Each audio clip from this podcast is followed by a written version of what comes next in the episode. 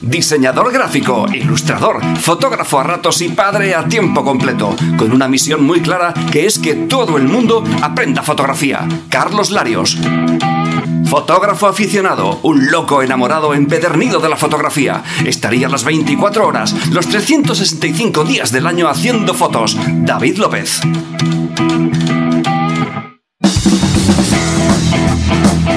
Bienvenidos a 12 pulgadas, el lugar donde verás, escucharás y aprenderás fotografía.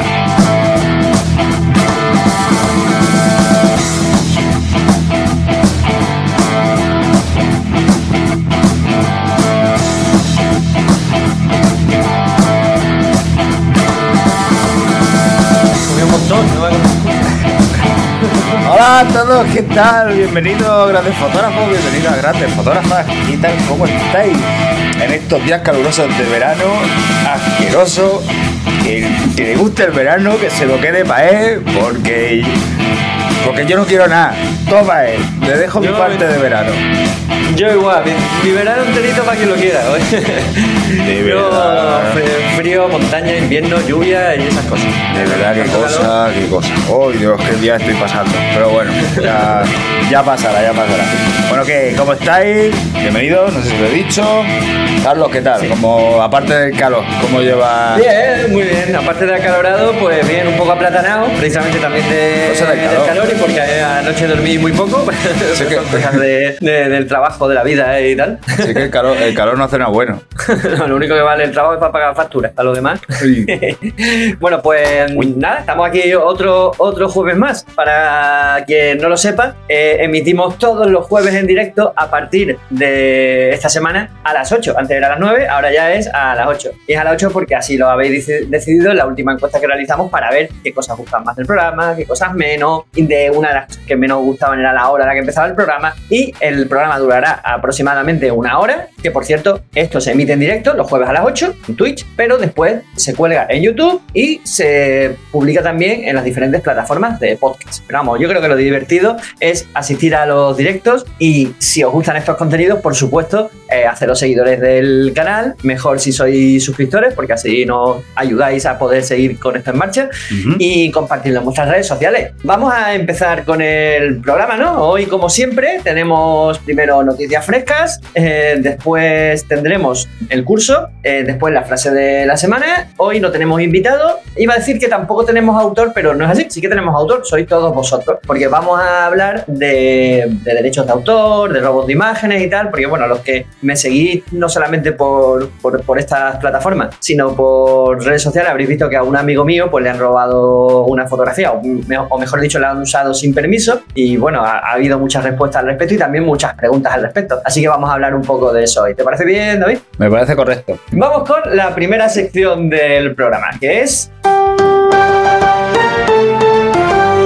Las noticias frescas. Primera noticia, la cámara Ondu Eikan de gran formato viene en opciones panorámicas de 4x5 y 4x10. Bueno, esto es un crowdfunding, es un cacharro de esos que nos gustan a, nosotros tanto, em, algunos más, inútiles que otros, algunos más absurdos, algunos más evidencian más que otros los normales que nos estamos volviendo. Pero bueno, este tiene cierto atractivo. Es una cámara que se, ha lanzado por crowdfunding, es una cámara de gran formato, además que funciona con placas, con unas, placas que, bueno, que todavía se venden actualmente, no hay que irse muy lejos. De hecho, la marca, por ejemplo, Lomography, bueno, la, la propia ICANN esta tiene su propia, su propia placa. Ah, eso, placas Linhof, unas de Lomography. Quien tenga o utilice este tipo de cámaras antiguas sabrá de, de- lo que estoy hablando, pero eh, vamos, yo no la utilizo. Es una cosa que me ha llamado mucho la atención porque además es una cámara de placa con su, o sea, con su kilo y medio de peso, su estructura de, de madera, su fuelle, su objetivo que, que valen objetivos antiguos. Las cámaras de gran formato utilizan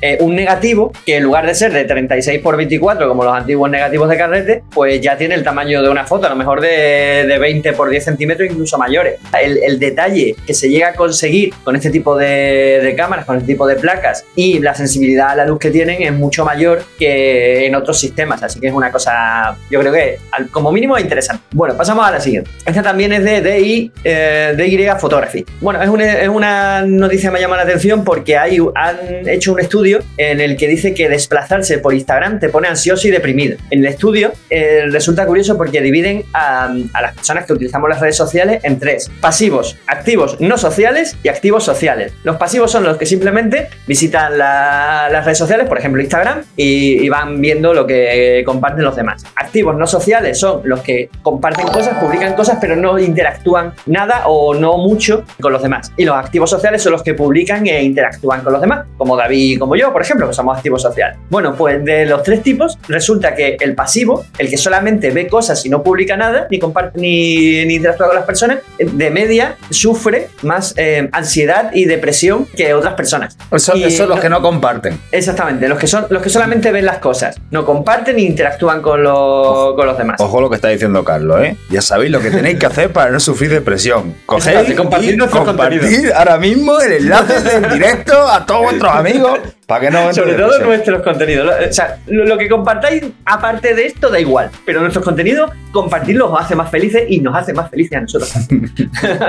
bueno, y después están los, los- o sea, los activos no sociales que consiguen más felicidad que los activos sociales, que de por sí ya son, ya son felices. Es según el, el uso que hagas de las redes sociales, tiene una tendencia a deprimirte más o a ser más feliz o a ser, o a ser, o a ser más, más positivo. Lo que no sé, porque a mí estos estudios siempre me los cojo con pinzas, ¿no? Porque ¿cuál es la consecuencia? Es decir, ¿cuál es el origen y cuál es la consecuencia? Por ejemplo, ser eh, un consumidor pasivo de redes sociales tiene como consecuencia que te deprivas más, o el que seas una persona con tendencias depresivas hace que seas un consumidor pasivo de redes sociales. Exactamente. Esa- ese, ese tipo de cosas eh, siempre quedan ahí muy ambiguas. Entonces los estudios tienen que ser mucho más amplios y más alargados en el tiempo para eh, coger y decir, no, es verdad, es que si eres un, un usuario pasivo de redes sociales, entras en depresión. Pero bueno, Yo creo que realmente seguro, peligroso seguro- es ser un usuario excesivo de redes sociales. Uh, eso, eso es súper peligroso. De, de todas, todas. O sea, no, tengo ninguna duda. Cada cierto tiempo hay que coger y dejar el teléfono o la tablet o Ahora- el ahora no. lo que sea. No, ahora no. Ni, ni cuando estamos emitiendo nosotros. Ese es el momento en el que hay que Hay coger que cogerlo, el resto de la semana no hace falta. El momento en el que hay que coger la tablet, el móvil lo que sea, por donde tú consumes redes sociales y demás, es cuando emitimos nosotros en directo, para vernos en directo y cuando terminemos el directo, coger y compartirlo, bueno, antes y después compartirlo en vuestras redes sociales y así seréis más felices. Y nos haréis más felices a nosotros. No cabe la menor duda, ¿eh? Eso no hace, no hace falta ningún estudio. Hay un estudio en Wisconsin que me acabo de inventar que lo dice. ¿sabes? ¿Te acabas de inventar Wisconsin? no, me acabo de inventar un estudio Ah, que han vale. hecho en Wisconsin. Ah, vale. ¿Vale? Es en Wisconsin o en Wyoming, da igual, el que prefiera. bueno, pasamos a la, a la siguiente noticia, que es la típica noticia de siempre de, de Autobombo, es decir, el artículo que publico en mi blog. Esta, esta semana iba a publicar un artículo, otro de los artículos más sobre composición. Ya sabes que estoy haciendo una serie de artículos en el blog sobre la composición en, en fotografía. Además, que yo creo que va a estar interesante porque voy a tocar muchas cosillas. Eh, además, de una manera diferente a la que habitualmente estamos acostumbrados. Por ejemplo, voy a hablar de las reglas de composición, pero lo que voy a hacer es destruirlas, romperlas realmente. Bueno, ya, ya lo iréis viendo cuando vaya a publicarlo. El caso es que eh, los lunes publico lo del reto, los martes eh, los podcasts, los miércoles es una frase en la que reflexiono sobre la frase y los jueves es un artículo pues, variado. Últimamente sobre composición, pero esta semana ha sido de una cosa que dije hace tiempo, que es que yo llevo mucho tiempo enseñando fotografía a lo tonto, ya unos pocos de años. Y he dado, ya sé, cursos presenciales, cursos online, he dado charlas, he escrito un de artículos en mi blog, en otros blogs, ¿sabes? Comparto muchas cosas en redes sociales y, bueno, este, eh, tú y yo estamos haciendo ahora el canal este, llevaba yo ya tiempo con mi canal de YouTube, es decir, hago muchas cosas. Y, y hay mucha gente que ha aprendido conmigo fotografía o ha mejorado o ha aprendido cosas nuevas. Eh, y entonces me puse a pensar y además que lo dijimos, lo comentamos allí en el directo, que yo a muchas de esas, de esas personas las conozco, además las conozco personalmente y también muchos, muchos más de hecho, no los conozco, no sé quiénes son. Hay mucha gente de la que no sé qué ha sido de, de ellos porque hemos perdido el contacto o por lo que sea. Entonces en este artículo invito a la gente que en algún momento ha aprendido algo conmigo que me, que me cuente cómo le va, si lo que ha aprendido conmigo le ha servido de algo, si, si ha mejorado, si ha empeorado, A lo- si a ha lo mejor ha perdido libros, si ahora es famoso. A lo mejor ha perdido contacto contigo precisamente porque le va peor y, y- y no- Sí. y no quiere ni verte. Pues también, me encantaría saberlo. No, es que ahora me caes, me caes fatal, tío. Me caes ¿Sabes? muy mal. No te, no te soporto. y por eso he cogido de ti justo lo que necesito para aprender un par de técnicas y mandarte a tomar por culo. Pues también me gustaría saberlo.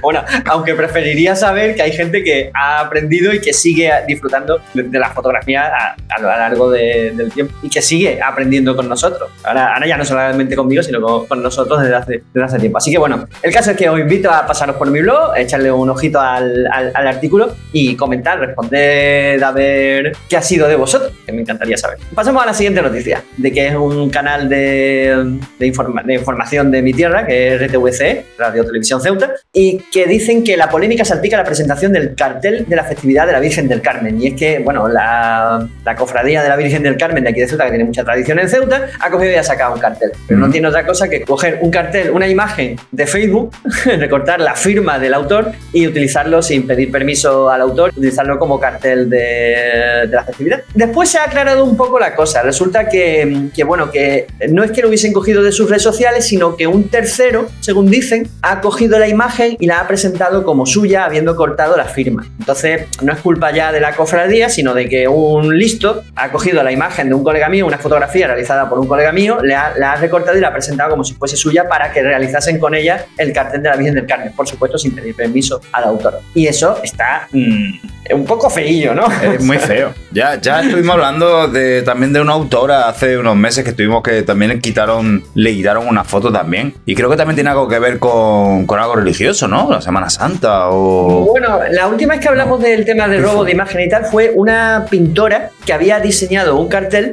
copiando una foto. Eso también es plagio, ¿sabes? Es, lo mismo coger la imagen y recortar la firma que coger una fotografía, copiarla, aunque sea con pintura, exactamente igual como está y utilizarla como una obra original tuya. Yo creo que esto ya debería, debería empezar a ponerse serio ya de verdad y empezar a meter multa a Cascopor. Denuncia para que se enteren de una vez y para que cuando pidan una foto pidan el RAW, pidan la credencial o pidan lo que sea para que la foto que vean que es tuya y se aseguren por riesgo a que alguien venga, que venga el autor y les meta un, palo, ¿sabes? Claro, lo que pasa, por ejemplo, en, este, el caso este de la, de la cofradía, ¿no? De, la fotografía esta de la Virgen del Carmen. Eh, claro, si la, si la cofradía dice que es que alguien ha presentado esa foto como suya, la, cofradía en realidad no tiene culpa. Pero se puede. si, dicen la verdad, no tiene culpa. Pero se puede, ser el tema. Mm. Pero a, esa persona que sí que ha robado una, una, imagen, a ese sí que hay que meterle una factura. Y hay maneras de hacerlo. Entonces, de, eso es de lo que vamos a hablar. En lugar de hablar hoy de un autor o de o traer a un invitado, pues vamos a hablar un poquito de, ese tema, si, si, os parece bien. Esto era como una introducción al tema. Eh, pasamos a la siguiente sección del curso y después nos ponemos a hablar de, esto, ¿no? ¿Vale? Sí. Bien. Y por dice, dice Joaquín que, claro, porque estamos lo de siempre, denunciar, tener una querella, por lo menos ir primero empezar acojonándolo. Sí, claro, es que no hace falta meterse en querellas ni nada. He buscado por ahí una guía que, explica bastante clarito lo que hay que hacer y se puede. Y no, y no es tan follón en todos los casos. Y, yo creo que en muchos casos merece la pena hacerlo. O sea, queda en manos del autor hacer algo o no hacerlo. O sea, las autoridades de por sí no van a hacer nada. Tú tienes que solicitar, exigir tus derechos. ¿vale? Vamos avanzando, ¿no? ahora llegamos, llegamos a eso después del curso y de la frase de, de la semana. Vamos a la siguiente sección del programa que es... El curso. los modos de medición de la cámara. Ya sabéis que, bueno, hemos visto los diferentes parámetros que controlan la el nivel de exposición de, una fotografía, que son el tiempo de exposición, la apertura de diafragma y la sensibilidad ISO. Lo hemos visto por separado, después cómo funcionan entre ellos juntos. Y en los últimos capítulos vimos, los últimos capítulos del curso, vimos cómo em, funcionaba el exposímetro y cómo se, se manejaba. Bien, faltaba una cosa más de ver del exposímetro, que son los modos de medición. Porque en un principio decíamos que, o sea, cuando tú aprietas el botón del disparador de la cámara hasta la mitad, ¿no? La cámara empieza a medir la luz. Y en un principio, por defecto, todas las cámaras miden la luz en toda la escena, es decir, hacen una media de las luces y la, y sombra de, la escena y, te, y la comparan con el gris medio, ¿no? ¿Os acordáis que estuvimos hablando del gris medio? Si el gris ese que saca la cámara le parece más oscuro que el gris medio al que quiere que todas las fotografías tiendan, pues te dice, oye, que esta foto te va a salir oscura. Uno, dos, tres, esto es oscura. Entonces tú, tú podrías eh, modificar los parámetros en consecuencia para tener una exposición correcta según la cámara. Si sale esa media media de tonos más clara que el gris medio, pues te dice, oye, es que se te está quemando la foto. ¿Vale? Entonces, modificaríamos los parámetros para llevarlo a una exposición correcta. También vimos que la cámara a veces se equivoca, el exposímetro a veces se equivoca, porque no es capaz de distinguir una mm, pared blanca de una playa o de una habitación muy iluminada, por ejemplo. Él no sabe, no, sabe si es eh, mucha luz o tonos muy claros. Al igual con una pared oscura, por ejemplo, una pared negra no sabe distinguirla de una habitación oscura. Entonces, hay casos en los que se equivoca. Y conociendo cómo funciona la cámara, cómo piensa la cámara, podríamos ser capaces más adelante de corregir. Pero bueno, de todas maneras, a eso ya llegaremos con la práctica. Una cosa que hay que saber es el tema de los modos de medición. Hay varios modos de medición en la cámara. Bueno, hay eh, muchos tipos de modos de medición, pero hay tres principales, que son los tres que de, los que vamos a hablar. Este es el primero, la, la medición evaluativa o matricial, que es la que por defecto viene en las cámaras y lo que hace es que mide la luz en todo lo que se ve a través del visor de la cámara. En toda la escena, sí. En toda la escena, en todo lo que estás encuadrando, no en toda la escena, porque lo que se sale de tu encuadre no lo tiene en cuenta. Así, todo lo que. Ya, en toda la escena que está captando la cámara, Carlos. No, pero es que. Eh, no, ya, ya, sé que tú lo sabes. ¿Vale? Pero cuando estamos hablando del exposímetro de la cámara, de medir la luz con la cámara, tenemos que tener en cuenta que la luz solo se mide en lo que entra dentro del encuadre, en lo que estamos viendo a través del visor. ¿Vale? Por eso he hecho la puntuación, no porque tú no lo supieses, que sí que lo sabes. no, no, sí, no digo, no digo que, no, que digas que no lo sepa, digo que la cena es la cena, lo que ve la cámara es la cena. eso, pero bueno, que, es que... Está la última, la última cena con los doce apóstoles. Eso, la última cena conmigo en medio, ¿no? eso, en tu medio. Cada, vez me, vuelvo a parecer cada vez más Jesucristo. bueno, el caso es que por defecto, ¿vale? Las cámaras tienen este modo de medición, que es el que mide la luz, hace una media de la luz de todo lo que aparece en el encuadre. Y esto también es importante puntualizar que si el encuadre lo estamos moviendo, la medición va cambiando. Es decir, es, normal, claro, en, muchos de los cursos de iniciación que hago, dice la gente, pero es que claro, yo mido aquí la luz, pero muevo la cámara y la, y la rayita empieza a moverse de un lado para otro, no se está quieta. Claro, porque está durante todo el rato midiendo la luz. Es importante tener en mente que mide la luz en todo el encuadre, durante todo el rato. Si el encuadre cambia, si vas moviéndote, va cambiando también el nivel de exposición que te dice la cámara que hay en la escena, en la escena que está viendo, lógicamente, ¿vale? Bueno, esta es la que viene por defecto y la que en un principio yo aconsejo que tengáis eh, configurada en vuestra cámara y con la que aprendáis, ¿vale? Y después paséis a los otros dos modos de medición. Bueno, pues se puede utilizar este método. ¿Estamos hablando en, modo manual o en otro modo semiautomático? Da igual, el modo de medición da igual que estás utilizándolo en manual, en automático o en semiautomático. Si eliges uno de los modos de medición, te tiene en cuenta en el matricial toda la escena, ¿vale? Todo el encuadre, mejor dicho. Bien, ese sería por defecto y el que aconsejo para ir, para ir empezando y para ir aprendiendo. Vale, otro modo de medición, la promediada o ponderada al centro. Esta es un, poco extraña, es la más extraña de las tres, ¿no? Eh, porque esta mide la luz en todo el encuadre, igual que la evaluativa, pero le da más importancia a la zona central del encuadre. Si miráis a través del visor de vuestra cámara, pues probablemente tengáis unos puntos de enfoque, haya un cuadradito, un círculo dibujado en, el visor que marca aproximadamente la zona que tiene en cuenta en la medición promediada o ponderada. Pero más o menos, para que, para que hagáis una idea, En este caso, por ejemplo, en retratos, pues está bien eh, utilizar este modo de, este modo de medición. Yo eh, apunto hacia el rostro del modelo, mido la luz, entonces me tiene en cuenta toda la escena, pero le da más importancia a lo que hay en la zona central. Eso tiene más peso a la hora de decidir cómo de oscura o de clara está saliendo la fotografía. Entonces pongo unos parámetros que me van a hacer que salga correctamente expuesta la zona central em, y también hasta cierto punto el resto de zonas del encuadre, ¿vale? es el modo de medición que quizás yo menos uso. Y después está el tercer modo de medición, que es el puntual o spot, ¿vale? Y este es el que utilizo eh, más habitualmente yo. ¿Por qué? Porque este lo que hace es que mide la luz solo en una pequeña zona del encuadre. Y esa pequeña zona del encuadre normalmente es el centro de tu visor, el centro de tu encuadre. Es decir, cuando encuadres algo a lo que esté justo en el centro de la imagen, que coincida con el punto de enfoque central, por ejemplo, eso es donde va a medir la luz y va a descartar todo lo demás. O sea, le da igual cómo sean las luces del resto del encuadre. Solo tiene en cuenta a lo que estés apuntando y, coincida con el centro de tu encuadre. Vale, hay cámaras en las que eh, puedes asociar el punto de medición con el punto de enfoque. ¿Os acordáis que el punto de enfoque se podía mover? Se podía mover a través del visor, podías elegir varios puntos de enfoque y tal. O hay cámaras que te permiten asociar el punto de enfoque con el punto de, de medición. Y entonces, si por ejemplo tú tienes el encuadre y tu punto está arriba a la derecha, ¿no? Tu punto de enfoque, estás enfocando algo que está arriba a la derecha con un punto de enfoque que está arriba a la derecha, pues va, a medir la cámara la luz en ese punto que está arriba a la derecha. Pues yo lo que utilizaba era solo el punto central para enfocar y solo eh, la medición en puntual. Entonces lo que hacía Claro, era, el proceso era, era el siguiente. Vamos a ver con esta, con estas fotos. Por ejemplo, en la foto del retrato que estáis viendo lo que, lo que podéis vernos y no solamente nos estáis escuchando. Yo apuntaba con el punto de enfoque central al rostro de, la modelo. Medía la luz ahí y ponía los parámetros en consecuencia para que la luz estuviese correctamente puesta en ese punto. Una vez que ya tenía los parámetros bien situados, ya me olvidaba de medir la luz. Ya, ya he medido la luz en la zona que me interesa y he puesto los parámetros como me interesan. Pues ya entonces me olvido de la medición de la luz, reencuadro y disparo. ¿Qué va a pasar? Pues, por ejemplo, como en la foto que vemos aquí, todo va a salir oscuro, ¿vale? Excepto la zona del rostro en, la que he medido la luz. Se produce, por ejemplo, este efecto, o el de la otra foto, o, o bueno, yo creo que prácticamente en toda la fotografía, mm, o en casi todas las fotografías, se podría utilizar este modo de medición. Porque siempre hay, o casi siempre hay, un elemento que es el protagonista de nuestra fotografía. Medimos la luz en ese elemento que es el importante, ajustamos los parámetros, ya reencuadramos olvidándonos de la medición y disparamos. No sé si se, si se entiende bien.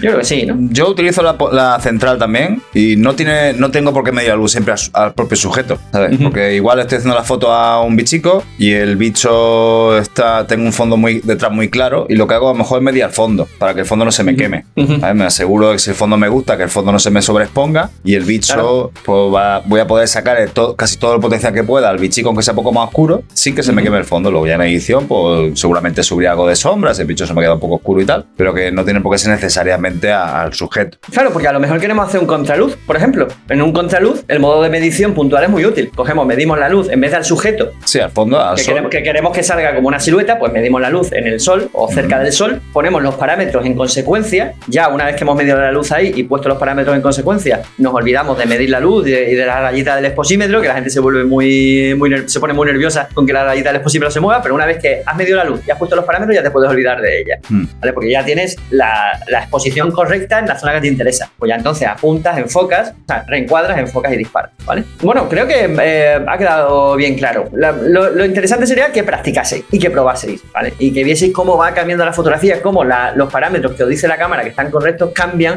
según el modo de medición que, que utilicéis, ¿vale? Y cómo, y cómo funciona. Es practicar, básicamente. Pero vamos, yo creo que para empezar con la evaluativa o matricial vamos bien. Cuando ya eh, comprendamos cómo, cómo es el tema de los parámetros de exposición, comprendamos el exposímetro y tal, pues entonces ya empezamos a juguetear con los diferentes eh, modos de medición de la cámara. Y en mi opinión, y se ve que también en la de David, la más práctica es la medición puntual. Yo es que me, la luz yo es que me donde queremos. yo me he acostumbrado a ello. Entonces, siempre haremos también esa prueba en un directo, el límite de exposición de la cámara. Eso, ¿verdad? Sabiendo, ¿eh? sabiendo yo el límite de exposición de, de mi cámara, mm, eh, eh, iba a decir enfoco, no, enfoco no, mido la zona más clara de la foto, lo llevo al límite de exposición, sé que no se me va a sobreexponer, si tiene detalle me interesa sacar detalle, no se me va a sobreexponer y ya está. Que quiero sobreexponerlo, sé cómo hacerlo, subo un punto, un, un paso más de luz o dos pasos más de luz y la sobreexpongo si yo quiero, y si la quiero subexponer, la subexpongo. Claro, sé, de hecho, a la- sé dónde llevarla gente- muy, rápidamente. A la gente que le gusta derechear las fotografías, el modo de medición puntual es más práctico Mm. que cualquier otro.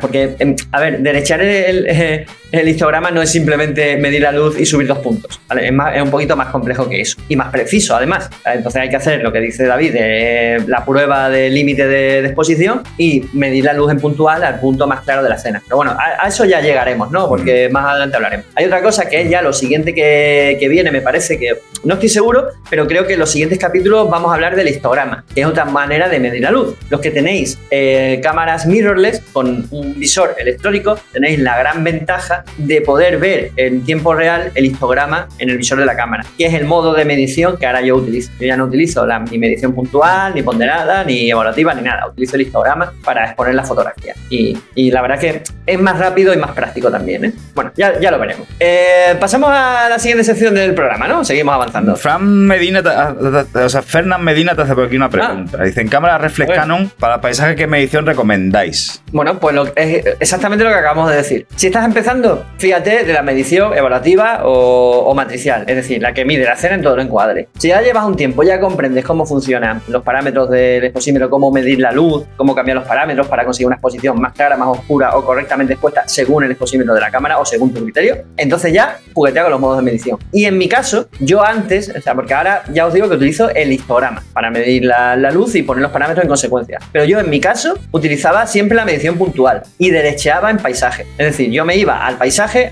en puntual medía la, la luz en la zona más clara en la que quería tener textura y llevaba la exposición a su límite, porque conocía el límite de, de mi, exposición de mi cámara, que es una prueba que hará un directo David un día en el que os explicará cómo, cómo conocer el modo, el límite de, exposición de la cámara. También os digo, eh, bueno, si estáis en el grupo Espacio 12 pulgadas, dentro de un ratito, voy a cuando ya termine el programa y tal, voy a compartir un artículo de mi blog, que no sé si os he dicho tengo un blog que es súper completo. Fíjate, tan completo es que explico en detalle eh, cómo derechear el, histograma, cómo funciona el tema del derecheo. Vale, y, bueno, y cómo explico el histograma y todo eso. Pero voy a compartir el artículo de cómo derechear. Y entonces entenderéis eso de que en paisaje yo medía en puntual a, la zona más clara en la que quería conservar detalle. Ponía los parámetros en consecuencia y disparaba. Así que esa es la que utilizaba De ya, salió lo del blog, ¿no? Ya salió 5 o 6 veces. ¿Qué te crees? ¿Que es la primera? no. a la mínima. A la mínima. Está deseando. y porque no puedo poner un luminoso todo el rato en la pantalla como con el nombre del blog, ¿sabes? yo es que a mi blog yo lo quiero mucho. Y después, hay más preguntas, ¿no? Por aquí. Sí, mira, bueno, eh, aquí nos pone. Eh, Ampovi. Ampovi, sí, Ampovi dice: habéis tocado el tema de saber la capacidad de nuestra cámara en cuanto a la tolerancia antes de que se queme. Creo que es un tema muy interesante de aprender. Sí, eh, Bueno, pondremos aviso cuando, vayamos a hacer la prueba, lo que necesitamos para que hagamos la prueba todos juntos y así pues lo hacemos en tiempo real. Conforme la voy explicando yo, pues la, vamos haciendo. Es muy sencilla, ¿eh? Tampoco es. Sí, sí, se hace en un ratito. Muy complicado. Lo único que, hay que hay que acordarse y ya está. Fran Medina, medir la luz en el punto más claro no tiene por qué ser el mismo punto de enfoque, ¿no? No, no tiene por qué ser. O sea, no tiene. Si voy a hacer una foto, por ejemplo que he puesto, te, a lo mejor voy a hacer una foto a un retrato y tengo un fondo blanco, eh, la cara es más oscura que la pared. El tono es más oscuro que la pared. Yo lo que hago es medir la pared. Si quiero sobre. Si la, pared me da igual que se sobreexponga, que, no tiene detalle y me da igual, pues sí puedo medir a la cara y subirle un poco la exposición a la cara. Ajustarme un poco más y luego ya, pues si eso le quito luz en, el, en la edición. Pero si yo quiero sacar las dos cosas porque la pared me gusta, el, el, azulejo que tiene me gusta, es bonito y quiero, y quiero sacar tanto el retrato, el rostro como el fondo de la pared, me a la pared. Venga, otra pregunta que es de Ampovi54. De aparte, si usas reflex en modo directo en la cámara, muchas, muchas también tienen la opción de ver el histograma en directo sí, pero salvo muy pocas, eh, es un histograma correspondiente a un JPG. No, salvo muy pocas, no. En todo caso, todas, absolutamente todas las cámaras, lo que muestran es el histograma del JPG, nunca del RAW. Para que muestre eh, un histograma parecido al del, al del RAW, hay que poner el estilo fiel de imagen y se acerca al histograma del, del RAW. Es una cosa que muchos fotógrafos por todo el mundo llegamos, llevamos mucho tiempo pidiéndole a los fabricantes de cámaras. Yo no sé, yo no se lo he pedido todavía, pero igual. Pues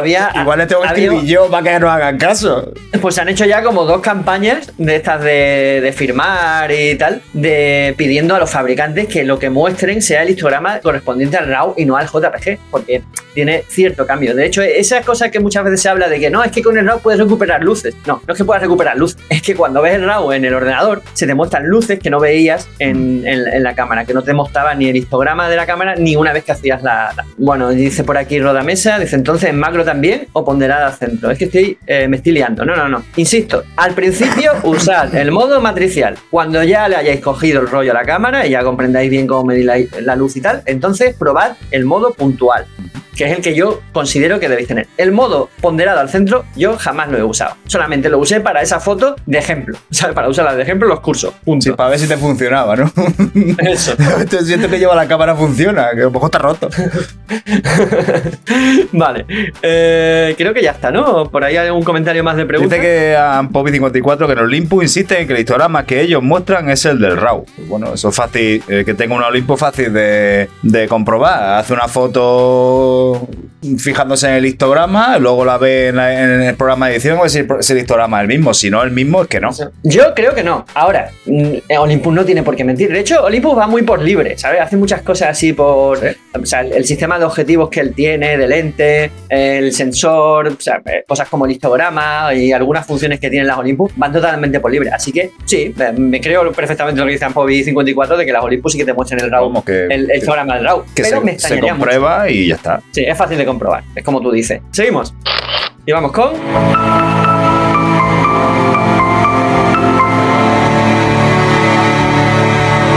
Me encanta la musiquilla de la frase de la semana, oye. o sea, es súper relajante ahí. Bueno, eh, en fin, la frase de la semana dice así. Me parece que la he puesto en algún programa anterior, ¿vale? Porque se me ha perdido la lista donde tenía apuntadas las frases que iba poniendo.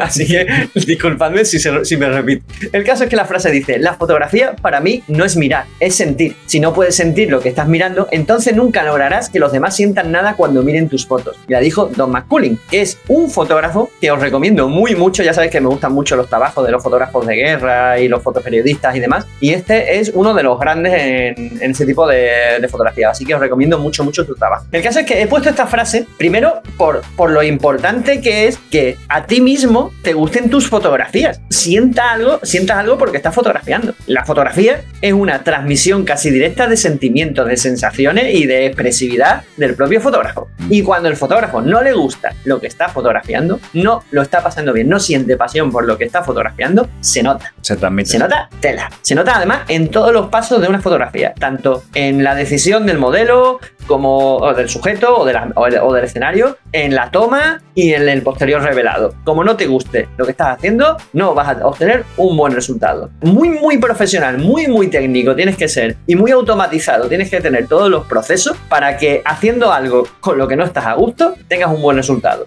Es así. Por mucho que se empeñen muchos, eh, la fotografía es una disciplina A mí me gusta compararlo con la cocina. Con la cocina. Ya estamos con la comida. Es Cuando que cocina-. Cuando cocina, más, eso la gente que cocina lo habrá notado. Tú, como Carlos, tú, tú como lo sabes, tú te haces sopa Que de yo no sé, chaval. Yo no te he visto. Va- bueno. Oh, No, no te- no tendrá, Oh, lo que me has dicho. No tendrá, un blog, no tendrá un blog de cocina por ahí, ¿no? También. Pues mira, no tengo un blog de cocina, pero Bueno. mi mujer tenía un blog de repostería y, Y no- y yo le ayudaba a hacer las ¿Y no te ha pasado nunca que has hecho algo para los zagales y unos días le ha gustado y otros días no? ¿Lo mismo? Eh, no, perdona, pero yo todo lo que le hago a mis hijos es con pasión y les encanta. Ah, bueno, con pasión. Es decir, comeroslo así, ¿no, Carlos?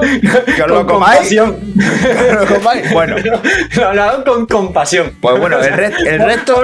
Niños. El resto, habéis dado cuenta que haciendo el mismo plato y cosas que se nos dan bien, hay días que nos salen peor y días que nos salen mejor. Pasa, en la cocina pasa. Cuando un día estás cansado, no tienes ganas y, y de estar en la cocina y no sale igual un plato que. Y mejor un plato que se te da muy bien y se nota. Mm. Con las fotos pasa Sí, lo mismo. Sí, Sí, totalmente. Pero además es que o- también la cocina tiene mucho que ver con el arte. O sea, es ca- la cocina es casi casi una disciplina artística, por no de- de- Mm. decir otra de las disciplinas artísticas. Y a la fotografía le pasa eso. O sea, tú para hacer fotos tienes que sentir lo que estás haciendo para tener buen resultado. Y además que la fotografía es para disfrutarla. Tenemos que disfrutar haciendo lo que, lo que, lo que hacemos, fotografiando lo que fotografiamos. Y esta frase no solamente la he puesto por ese tema, que es muy importante, sino también porque tienes que darle valor a tu propio trabajo. Si tú no le das valor a tu propio trabajo, no se lo van a dar los demás.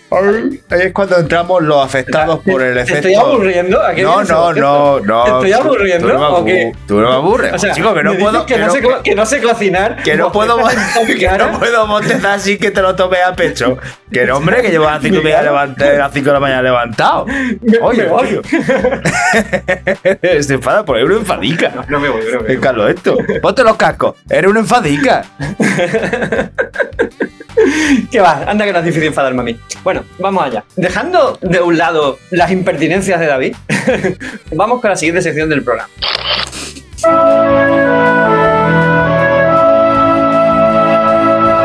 Me saca ya que es Parro con inteligencia artificial. Sí, además.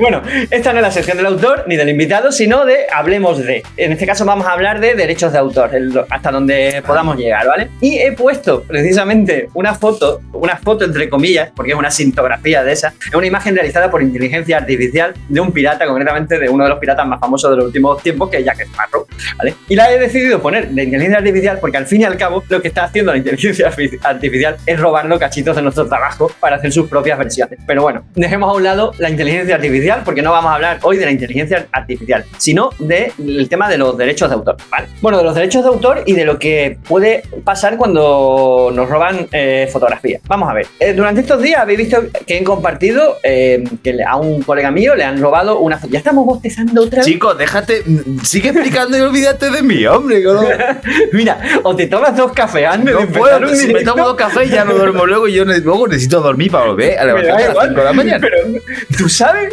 cómo me dejas ¿por qué? delante de. ¿Por qué me miras a en mí explicándole a la mientras- o sea, bostezas mientras estoy hablando. Me estás dejando como un Me he tapado la boca para que no te sientas insultado. Y, y el tío, tú no sabes si estaba bostezando o, si- o me estaba riendo.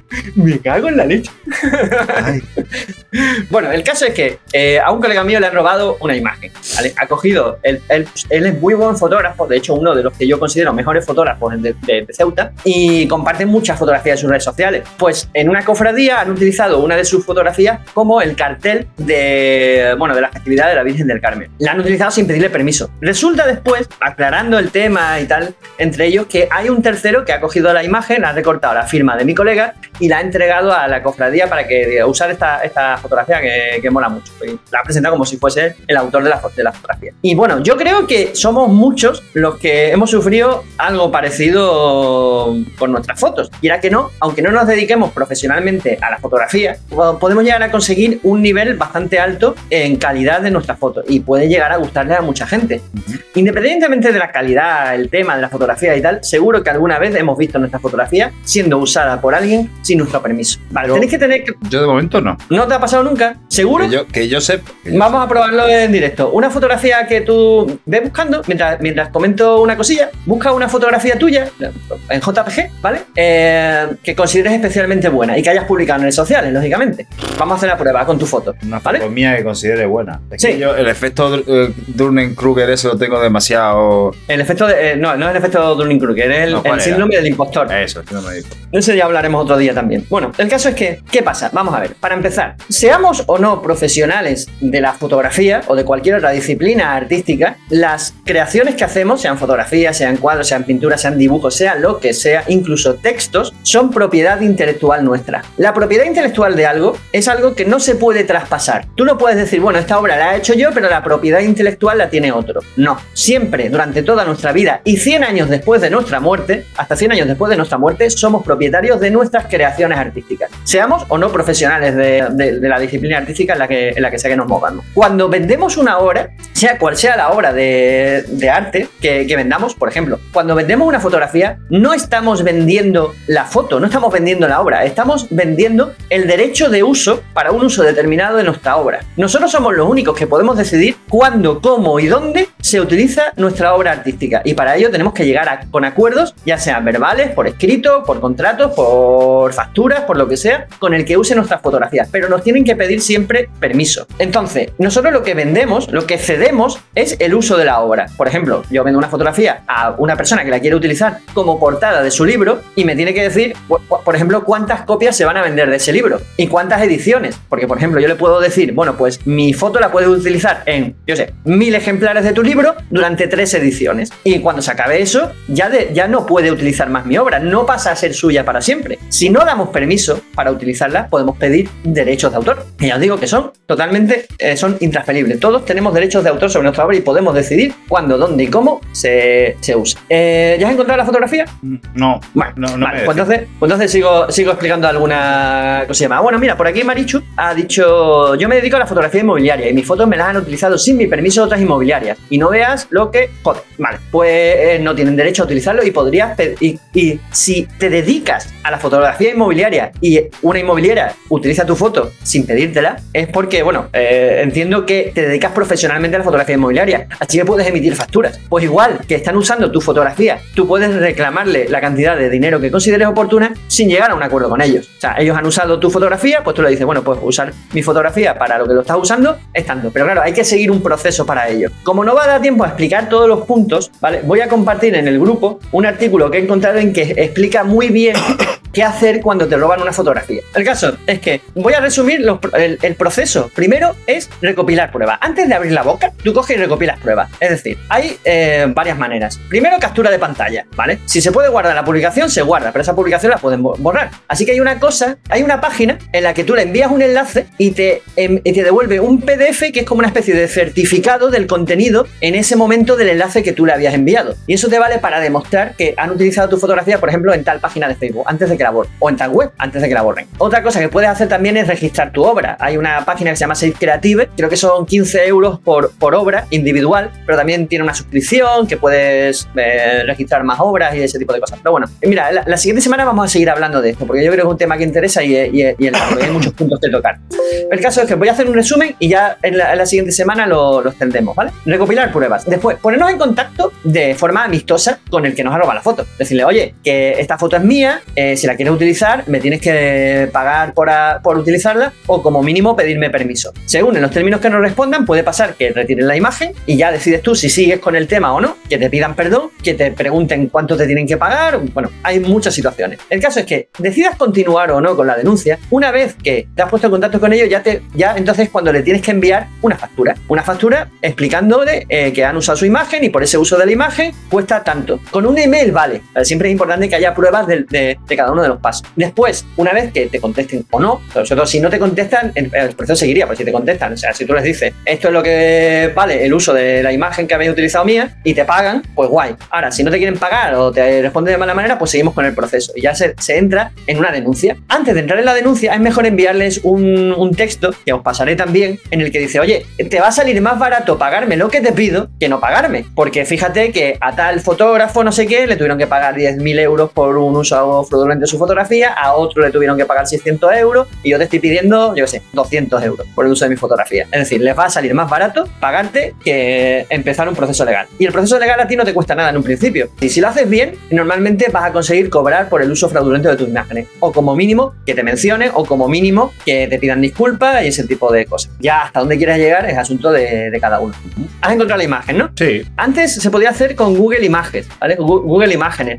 Pero han cambiado el sistema de búsqueda de imágenes y tal, y ahora no es tan sencillo encontrar una imagen en, Google que te hayan robado. Bueno, pues por ejemplo, en Bing te puedes meter, ¿vale? En Yandex es otra página en la que te podrías meter para buscar tu imagen. O en Tiny que es una página especializada en, búsqueda eh, inversa de, de imagen. Por ejemplo, en Bing, ¿vale? Eh, te metes en Bing Imágenes y le das al segundo cuadradito, al de buscar con una imagen. Y subo la imagen y aquí está, la banda es noche. Vale, subo esa imagen y me hace una búsqueda, ¿ves? Y me busca todas las imágenes, todas las fotografías que se parezcan a él, que se parezcan o que coincidan. Bueno, en este caso no está tu imagen robada por ahí, o al menos parece que no está robada. Mm. vamos a probar con una foto mía, ¿vale? Una que sé que me han robado.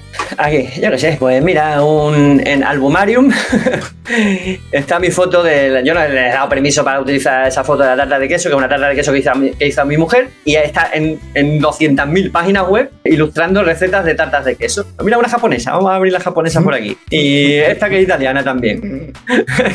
una vez la encontré en una carta de, de, un restaurante japonés. Veis que se puede buscar la imagen vuestra a ver por dónde anda en internet. Y cuando encontráis coincidencias, pues podéis meteros y ver si la han utilizado o no sin vuestro permiso. Porque muchas veces, por ejemplo, hay también muchas imágenes que, por ejemplo, yo, yo publicaba antes en Flickr. Y Flickr, por defecto, se, se publicaban las imágenes con licencia Creative Commons. Entonces, cuando tú publicas algo en Creative Commons, la gente lo puede utilizar mencionándote como autor. Hay páginas que se pasan por el forro el tema de la mención, pero bueno, en muchas sí lo hacen. El caso es que con Bing, con Yandex, con TinyEye puedes hacer búsquedas inversas. Y después hay una página que se llama Pixie que tú te logueas, te registras con tus cuentas de redes sociales, por ejemplo, con tu Facebook, con tu Instagram y con tu, Twitter, te escanea las imágenes que tienes en, tu cuenta realizadas por ti y escanea la web buscando imágenes coincidentes. Y cada vez que hay una imagen que, que detecta que tu imagen la han utilizado sin tu permiso en otro sitio, te da la opción de que ellos mismos eh, realizan el proceso de, denuncia, reclamación y, cobro de la fotografía. Y ellos se quedan un porcentaje del cobro. Y hay gente que gana mucho dinero con, ese sistema. Así que ya sabéis que eh, no es difícil encontrar si una fotografía ha sido usada por, por otra persona. Ya os digo, como no hemos quedado sin tiempo, la semana que viene continuamos con este tema, ¿vale? Porque yo creo que es una cosa interesante y merece la pena que, que lo hablemos. Además, aunque no seáis profesionales de la fotografía, podéis reclamar por los derechos de vuestra imagen. De hecho, aunque no podéis emitir facturas, sí que que una persona que no se da alta de autónomo puede realizar trabajos puntuales siempre que no supere el mínimo, el sueldo mínimo interprofesional y que no sea una ocupación habitual. Es decir, puntualmente puedes emitir, si te das de alta en Hacienda, puedes emitir una factura por una reclamación de, de un uso de fraudulento de una fotografía, sin problema. Pero para cosas muy puntuales puedes realizar una factura y pedir que te paguen por un trabajo tuyo. Vamos, sin, sin, duda. ¿Vale? Y mm, si tenéis alguna pregunta, antes de ya terminar por hoy, eh, es el momento de, de, hacerla. Si no, ya, o sea, preparad preguntas que tengáis, porque la semana que viene, el jueves que viene, vamos a seguir hablando de. Mientras hacéis alguna pregunta o no en el chat, recordaros que el programa se emite los jueves en directo a las 8 en Twitch, 10 días después en YouTube y las diferentes plataformas de podcast. Y además, los martes hacemos un programa extra, pero ese programa extra solo se emite en Twitch en directo y se queda 14 días en Twitch. No se puede ver en otro sitio. Y los martes hacemos crítica de fotografías cuando toca revelado de fotografías, es decir, nos enviáis vuestras fotografías y nosotros las revelamos. Por cierto, voy a poner el banner de, con nuestra dirección, ¿no? Foto 12 pulgadas arroba gmail.com, es decir, foto 12 pulgadas arroba gmail.com es donde podéis enviar vuestras fotos en RAW para que nosotros las revelemos en algunos de los directos de los martes. Y otra cosa de las que hacemos en, en los directos de los martes es eso, resolución de preguntas. Vamos recopilando las preguntas que nos vaya haciendo en las diferentes plataformas en las que tenemos contacto y las exponemos en los directos de los martes. En el grupo de Facebook, espacio 12 pulgadas, si no sois parte del grupo de Facebook espacio 12 pulgadas ya estáis tardando en serlo, voy a poner todos estos enlaces de los que, que os he mencionado, ¿vale? Voy a poner una publicación y os voy a decir, vale, esto es para búsqueda inversa de imágenes, esto para reclamar vuestros derechos, esto no sé qué. Y ya la semana que viene hablaremos de todos esos temas cuando tengáis preguntas y cosas de esas sobre, sobre el tema. Bueno, creo que nada más, ¿no? ¿Algo más que añadir, David? No, ya está, que nos vemos el, el martes que viene y nada, nos vamos a ir despidiendo. Muy bien, pues gente, muchas gracias por habernos acompañado y por por vuestras preguntas y vuestras sugerencias y tal que hacen, terminan de completar este programa. Oye, no os olvidéis lo del artículo ese que he publicado en el blog, que me gustaría mucho saber qué, qué ha sido de vosotros eh, después de haber aprendido conmigo fotografía. Eh, quiero saber cómo va a, a todos. Me, vamos, me, encantaría. Eh, nada, muchas gracias a todos y buena luz. Nos vemos el martes o el jueves. Adiós. Buena luz. Chao.